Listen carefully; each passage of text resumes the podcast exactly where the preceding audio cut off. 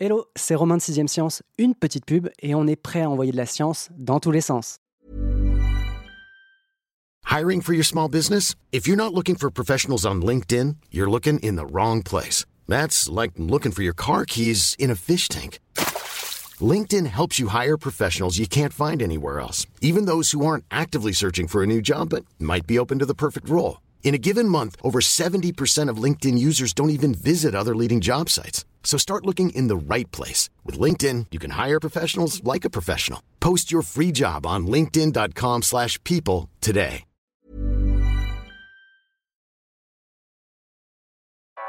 Vous écoutez 6ème Science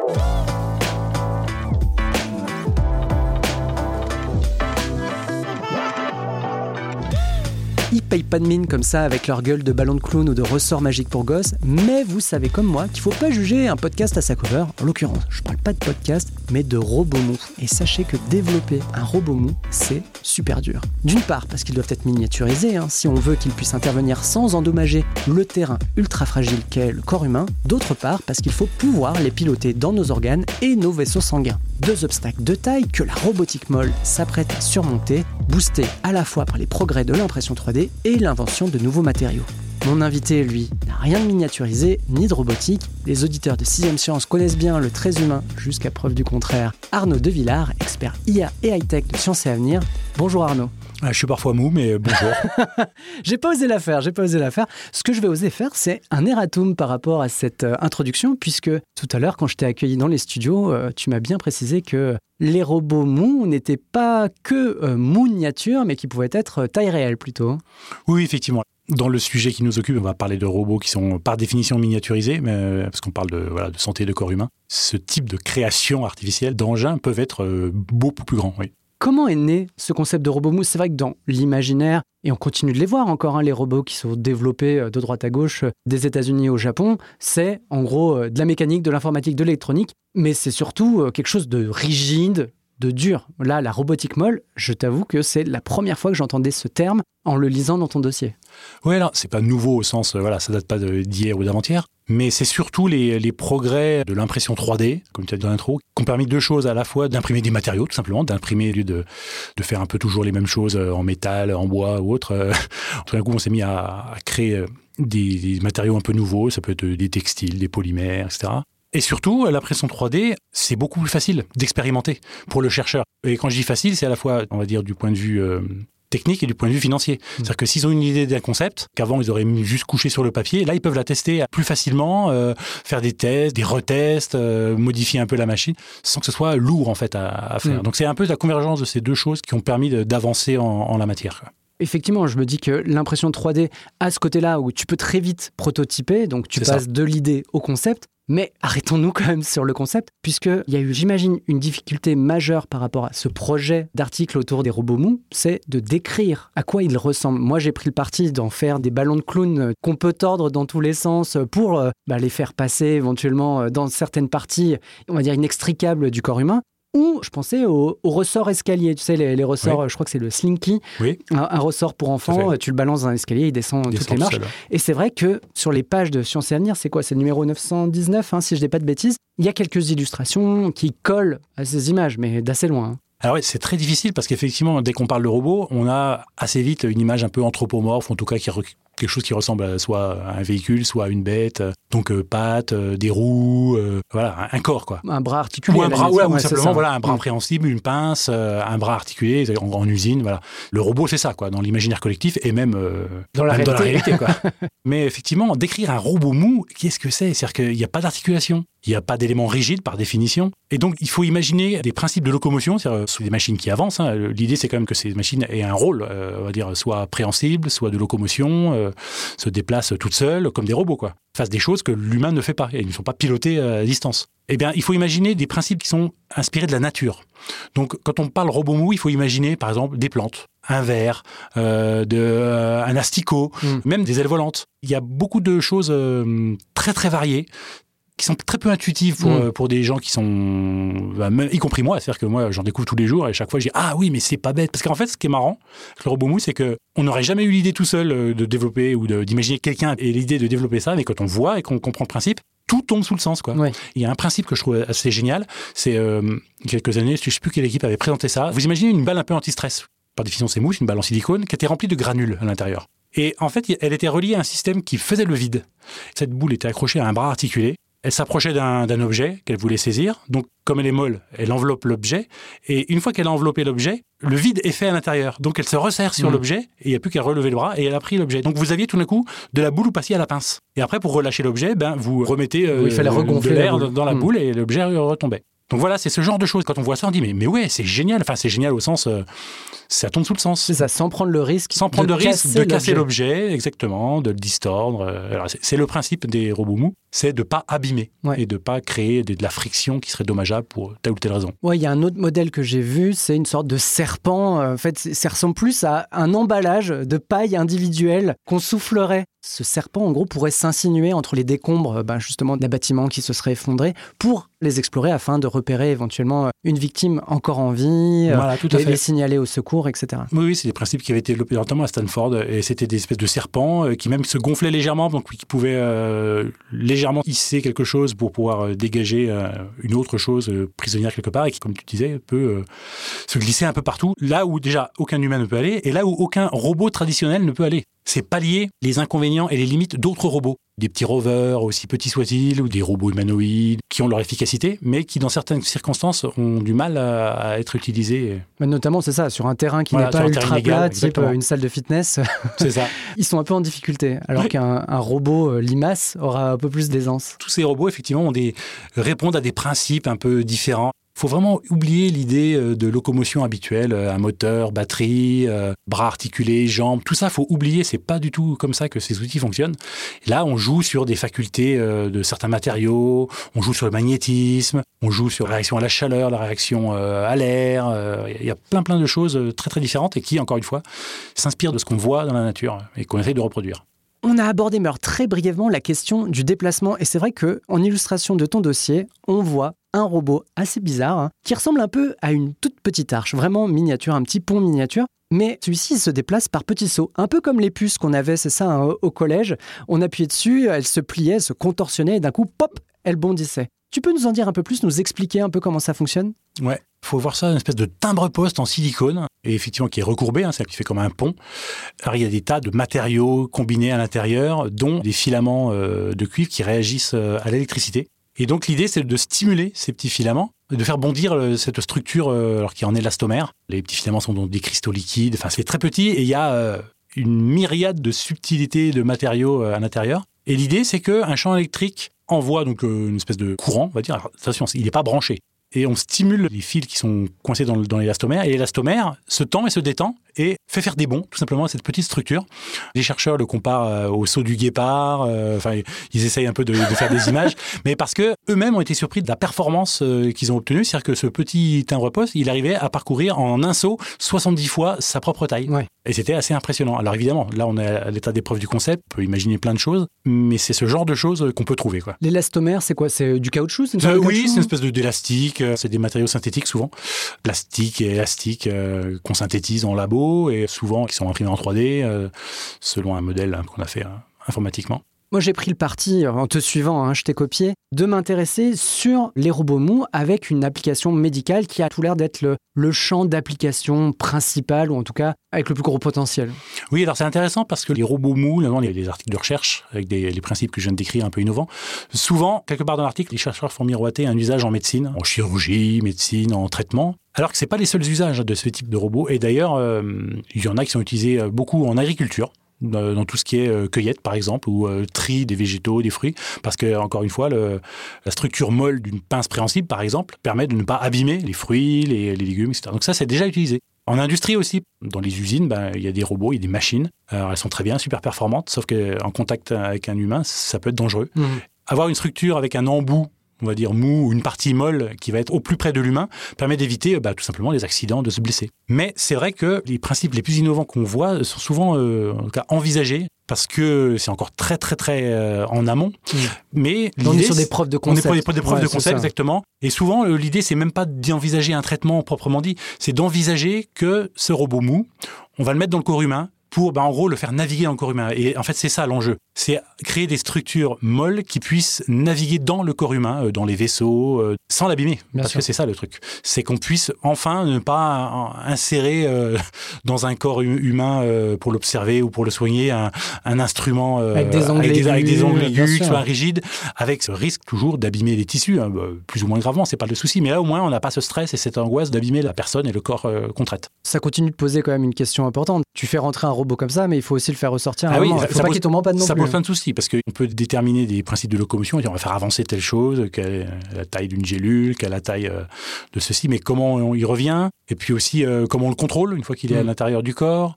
Qu'est-ce qu'il peut faire exactement? C'est-à-dire mm. que euh, est-ce qu'il peut poser un médicament, mais le médicament comment on fait? Alors des fois c'est des engins qui servent juste à observer ou à ramener une info mm. ou dont le comportement dans le corps humain va donner une info. Voilà, la manière dont il va se comporter va donner une info qu'ensuite on va utiliser pour déclencher un autre traitement. Et il y a aussi l'idée d'envoyer ces petites structures euh, pour déposer une molécule, donc un médicament quelque mm. part, à un endroit précis, sans encore une fois avoir à envoyer une pince. Euh. Donc voilà, il y a plein de choses. Un registre peut-être dans lequel euh, ces robots sont particulièrement appropriés ou envisagés, c'est l'endoscopie, autrement dit, bah, c'est l'exploration ou l'intervention au niveau de l'estomac. Or aujourd'hui, on fait ça via une caméra qu'on passe dans la bouche. Alors bon, c'est pas une bêta cam, hein, c'est un long fil qu'on fait passer dans la bouche. Mais est-ce que tu peux nous en dire un peu plus sur les différentes approches qui sont privilégiées dans ce champ assez restreint quand même, hein, qu'est euh, l'endoscopie? Oui, alors ça c'est intéressant. Vraiment là, on est dans l'outillage concret. Il y a même des sociétés qui se sont déjà lancées pour développer des outils d'endoscopie à base de structures molles. Quoi. Alors là, il faut imaginer qu'il y a quand même quelque part une partie rigide qui va être contrôlée, euh, on va dire, de l'extérieur pour mieux tenir la structure. Mais au bout, vous allez avoir un embout qui va être mou. Alors mou, c'est-à-dire que vous allez avoir un un engin qui va progresser dans le corps humain, mais qu'on va pas être obligé de pousser mm. comme ça. Voilà, c'est ça l'idée, qu'on va pas être obligé de l'extérieur d'enfoncer peu à peu dans les vaisseaux, dans les parties humaines euh, forcément fragiles. On appelle ça les robots vignes. Alors les robots vignes, c'est quoi? C'est euh, au début, vous imaginez une chaussette qui est roulée sur elle-même et elle va se dérouler. Alors soit on injecte de l'air, euh, qui va se dérouler peu à peu à l'intérieur du corps. Donc vous voyez bien le principe, c'est que personne pousse quoi que ce soit. La, structure elle-même du robot Vigne est molle, soit c'est une pellicule de silicone, euh, soit c'est polymère. Euh.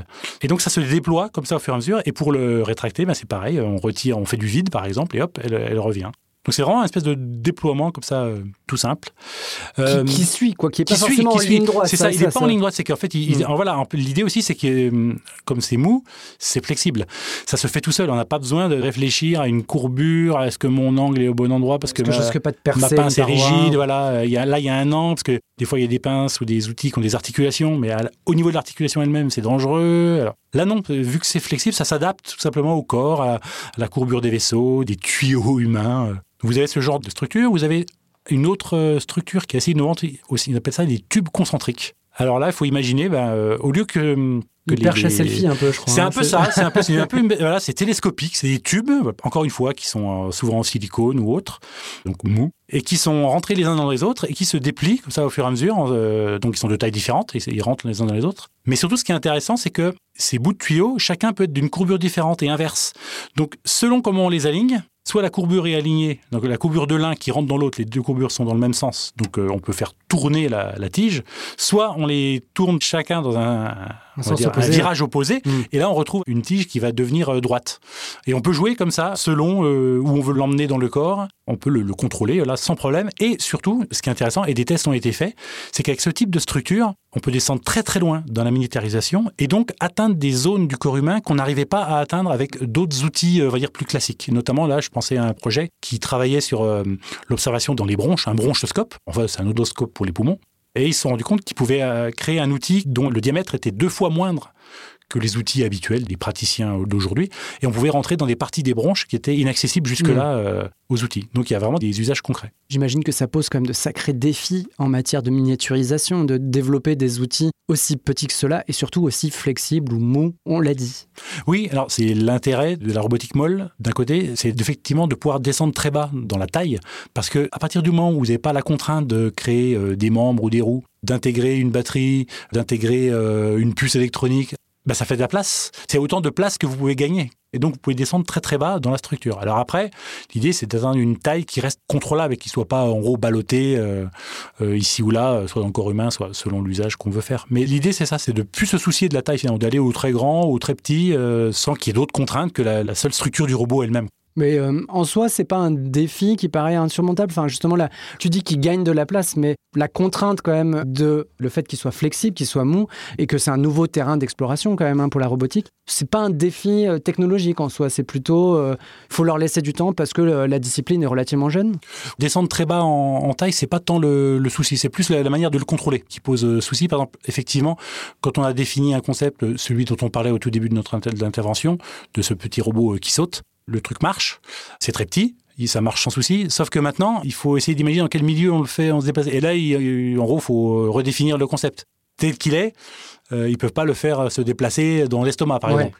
Le robot qu'on a inventé, où est-ce qu'on l'envoie quoi Si on n'a pas une idée précise à la base. On a le produit, mais on n'a pas le cas d'usage. Voilà. Autant les endoscopes, les robots ou les hmm. tubes concentriques trouvent une application, autant tous ceux qu'on d'autres trucs très très nouveaux là des gelbots là qui sont des, robots qui ressemblent à des limaces un peu et qui se traînent comme ça un peu sur le sol soit dans n'importe quel milieu mais euh, il faut après trouver euh, comment l'utiliser. Mais par contre la taille elle-même ne euh, pose pas vraiment de soucis quoi J'aimerais bien qu'on fasse une micro-parenthèse sur un robot que j'ai vu qui, lui, se déplaçait en réagissant à la chaleur. Ouais. C'est un, petit robot qui a été présenté assez récemment euh, de l'université John Hopkins et qui, qui ressemble à une espèce de grosse larve, voilà, mm. un peu euh, transparente.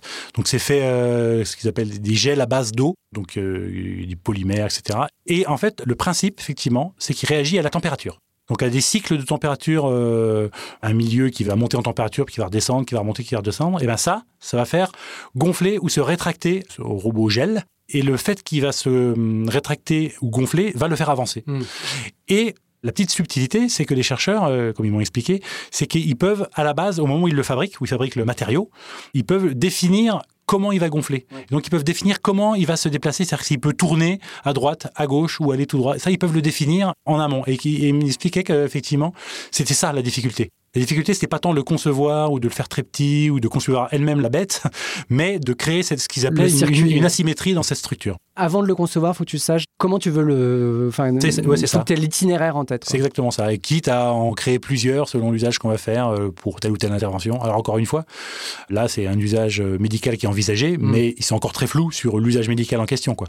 Ils imaginent qu'il peut rentrer euh, dans le corps humain pour déposer un médicament. Mais par contre, ce qui m'a expliqué, c'est que ils ont créé le principe, donc un robot qui réagit euh, à la température, mais on peut très bien imaginer un matériau qui fasse la même chose, mais qui réagit à une molécule, ou qui réagit à une température, mais qui serait un indicateur d'une maladie. Donc ça serait un robot qui détecterait une maladie, tout simplement, ou qui détecterait des microbes.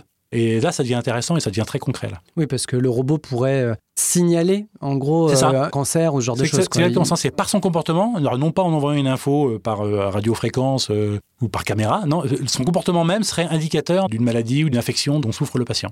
On va continuer un petit peu dans les usages, mais on va vraiment rentrer encore plus dans le concret, puisque t'écris qu'en soi, les robots souples, ça on peut très bien le concevoir, sont moins précis que des robots rigides conventionnels, c'est-à-dire très euh, mathématiques en mmh. quelque sorte, hein, vraiment le robot tel qu'on le connaît aujourd'hui, mais que dans un milieu comme celui qu'est le corps humain, c'est-à-dire euh, immobile et animé de plein de petits soubresauts, bah, finalement le robot mou est peut-être le mieux paré pour intervenir mais que si on veut vraiment arriver au meilleur résultat, il faut peut-être tirer parti des deux, c'est-à-dire prendre le meilleur des robots mous et prendre le meilleur des robots rigides. Alors c'est ça que personnellement que j'ai trouvé très intéressant dans la réflexion autour des robots mous, c'est ça, c'est en gros, c'est à la fois précis et imprécis. Le concept de robot, c'est né dans l'industrie. Et dans l'industrie, ce dont on a besoin, c'est surtout de précision. Hein. Vous imaginez une chaîne de montage, euh, on veut placer un boulon, il euh, faut que ce soit précis. Donc leurs tâches, leurs manœuvres sont très normées dans l'espace. Ça va aller, il y a des coordonnées qui sont précises, tout ça. Donc ça, c'est... Euh, oui, si tu déplaces d'un millimètre voilà. la, chaîne de montage ou la tâche, bah, ils vont visser dans le vide. C'est ça, exactement. Hmm. C'est exactement ça. Ce qui se passe en chirurgie ou en médecine, c'est qu'on a aussi des robots qui sont faits comme ça, plus ou moins, qui sont aussi lourds. On imagine hein, les bras articulés, les bras de chirurgie, qui sont pilotés par un chirurgien dans une autre pièce ou ça, ça existe déjà. Le problème, c'est que le corps humain n'est pas aussi précis qu'une chaîne de montage. C'est que, comme euh, tu as dit, même s'il est endormi, euh, il y a des tas de mouvements euh, qui sont pas programmés. C'est pas une précision informatique. Et donc du coup, c'est dur de savoir que, par exemple, la, cage thoracique, elle va vraiment se soulever à tel endroit, à tel moment, de tant de millimètres ou de tant de micromillimètres. C'est impossible à, prévoir. Donc, si vous avez un robot rigide à cet endroit-là qui lui est paramétré d'une certaine manière, il peut tout d'un coup, paf, taper le corps humain ou la cage thoracique en question au mauvais moment, mm. ou au contraire la rater, parce que là, le mouvement qu'on anticipait ne va pas aussi loin qu'on pensait. Avec le robot mou, justement, on peut directement aller au contact du corps. Le mouvement du robot mou est relatif au corps humain. Et ça, c'est vachement intéressant parce qu'on peut toucher sans qu'il y ait de friction. Mm. Finalement, tout d'un coup, la structure molle qu'on va appliquer sur le corps humain, elle va suivre tout simplement. Mais dans la moindre de ses subtilités, elle va suivre le mouvement que va faire le corps. On imagine, par exemple, quelque chose qu'on plaque sur le ventre ou dans un intestin, par exemple. Euh, et ben, si cet intestin se tord d'une certaine manière, ben, le robot, il va absorber le choc d'une Mm. certaine manière et, et continuer sa tâche sans aucun problème. Donc c'est là qu'on voit très bien l'intérêt de la chose.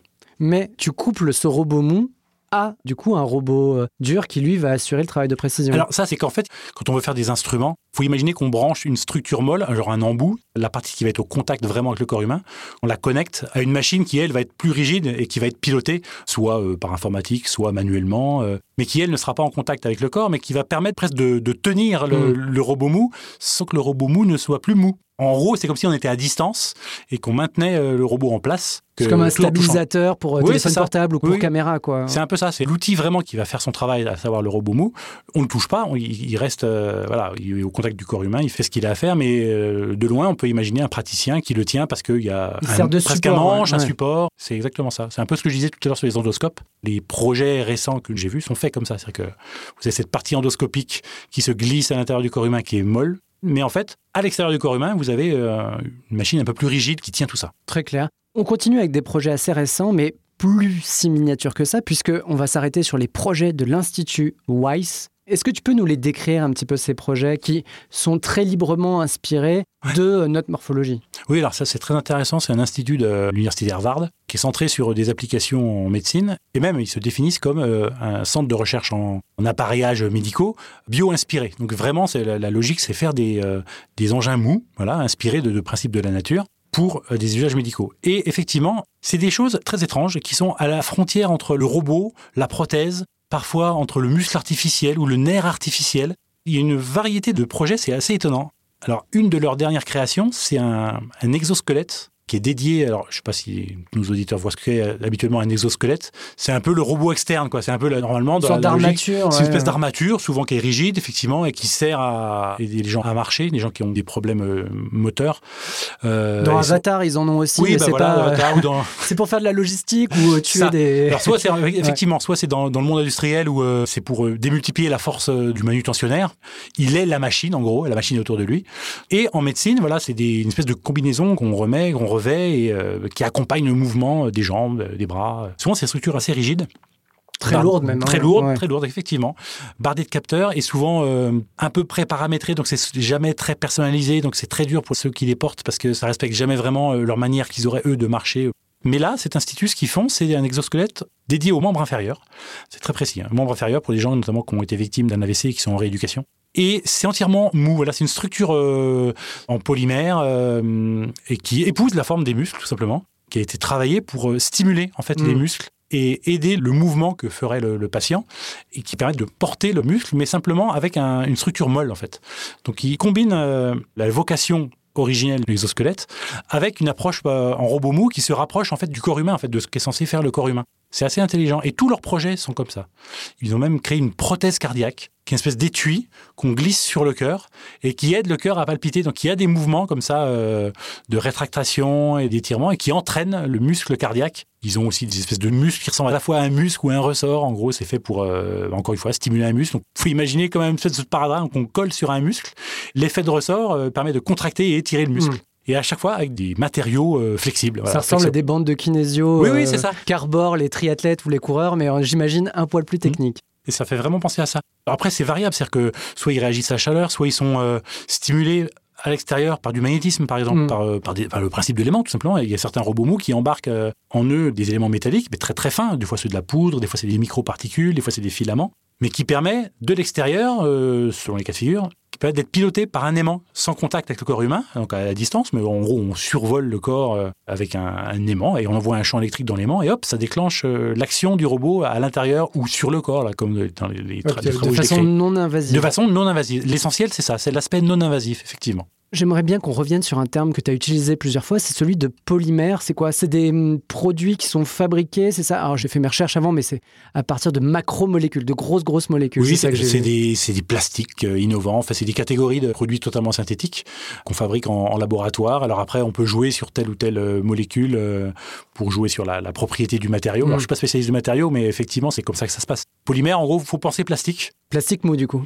Plastique, mou, en l'occurrence, c'est plastique mou, exactement, exactement. Alors des fois, ils sont combinés à d'autres, à d'autres éléments. Alors des fois avec des minerais, des fois Mm. avec euh, le nouveau truc, c'est le- les cristaux liquides ou les gels à base d'eau qu'on mélange avec des polymères. On utilise beaucoup le silicone aussi, alors souvent pour faire des enveloppes autour d'autres euh, matériaux mous. Donc déjà, le, le silicone, c'est mou, mais on, on s'en sert souvent pour envelopper euh, une autre structure molle qui sera le robot lui-même. mais C'est souvent pour euh, utiliser des matériaux qui seraient toxiques. Oui. Et là, en mettant du silicone, euh, voilà, on, fait la- c'est la partie contact. C'est la partie qui est en contact avec Mm. le chlore et là on permet d'utiliser quelque chose. euh, des fois c'est des minerais ou des métaux souvent qui sont pas très sains et là on peut les utiliser sans problème. Merci pour cette digression qui m'a fait du bien parce que je voyais qu'on utilisait le terme de polymère et j'étais même pas trop sûr de savoir ce qu'il recouvrait. Bon, on a fait le tour quand même de pas mal d'innovations. Parmi celles-là ou celles que tu n'as pas citées, hein, puisque tu pouvais pas faire 14 pages non plus sur ce dossier, peut-être laquelle t'a le plus impressionné? Alors ça va être bizarre ce que je vais dire. Elle m'a dégoûté et impressionné. C'est un, projet de l'université de Hong Kong. Faut imaginer une espèce de limace grise qui s'étire. Vraiment c'est très peu ragoûtant, comme un espèce de boudin qui s'étire tout seul et qui se rétracte et qui avance comme ça en se rétractant, s'étirant, se rétractant qui peut s'aplatir, qui peut faire une espèce de copeau et du coup attraper euh, des choses, euh, des fils de cuivre par exemple. Et ça, en fait, c'est un mélange de silicone et du minerai de borax, donc c'est un métal, et qui réagit au magnétisme. C'est-à-dire qu'en fait, c'est quelque chose qui est piloté, comme je l'ai expliqué tout à l'heure, euh, d'extérieur, par un aimant. Et on voit la chose avec des vidéos impressionnantes de ce. Je sais même pas comment le définir. J'allais dire ce truc, mais c'est péjoratif. Mais mais en fait, en soi, c'est génial. C'est vraiment génial. On le voit faire, on voit les chercheurs le manipuler, donc avec un aimant, et on voit par exemple cet outil s'étirer très très longuement et attraper deux fils de cuivre, et tout d'un coup les rapprocher l'un contre l'autre et les coller. L'usage de ce type de choses est, épatant. On le voit se glisser dans des interstices extrêmement fins, des, des endroits où aucun robot, aucune structure ne peut aller. On le voit se glisser à l'intérieur. Et se recomposer et derrière. se recomposer derrière, sûr. exact- Ouais. surtout, exactement. Il n'a pas de nom. C'est la limace C'est la je sais pas, euh, sais pas comment dire à nos auditeurs de, ou comment rechercher, mais à l'Université de Hong Kong, c'était l'an dernier, en 2022, je crois. Ça a fait pas mal de sensations. C'est impressionnant. J'essaierai de vous trouver le lien et promis cette fois je le ferai. On le mettra dans la description si je le trouve. Si je le trouve pas, je mettrai dans la description que je ne l'ai pas trouvé. Gros échec. Sinon, bah écoutez, euh, merci déjà Arnaud. hein. C'était notre épisode de rentrée. J'étais ravi de l'ouvrir sur un sujet auquel je ne savais rien du tout avant d'ouvrir ton dossier. Donc euh, c'est une bonne rentrée de mon côté aussi. J'apprends plein de choses avec cet épisode. Quant à moi, je vous donne rendez-vous comme d'habitude. hein. Ça y est, on est reparti euh, sur notre train habituel dans 10 jours pour un nouvel épisode de 6ème Science où on enverra de la science dans tous les sens.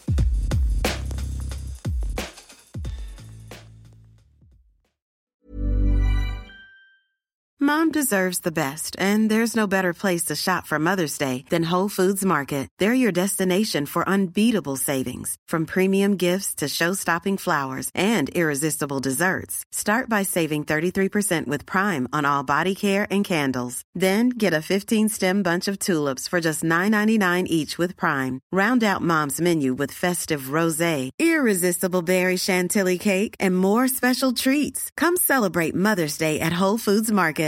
When you make decisions for your company, you look for the no-brainers. And if you have a lot of mailing to do, stamps.com is the ultimate no-brainer. It streamlines your processes to make your business more efficient, which makes you less busy. Mail checks, invoices, legal documents, and everything you need to keep your business running with stamps.com. Seamlessly connect with every major marketplace and shopping cart. Schedule package pickups and see your cheapest and fastest shipping options from different carriers. With rates up to 89% off USPS and UPS rates. And with the Stamps.com mobile app, you can take care of mailing and shipping wherever you are. Make the same no-brainer decision as over 1 million other businesses with Stamps.com. Sign up with Code PROGRAM for a four-week trial, plus free postage and a free digital scale. No long-term commitments or contracts. That's Stamps.com. Code PROGRAM. On ne va pas se quitter comme ça. Vous avez aimé cet épisode? Sportif, généraliste, sexo ou scientifique, varié mais toujours bien informé. Découvrez les autres podcasts de la rédaction 20 minutes sur votre application d'écoute préférée ou directement sur podcast au pluriel.20minutes.fr. Et merci de nous avoir écoutés.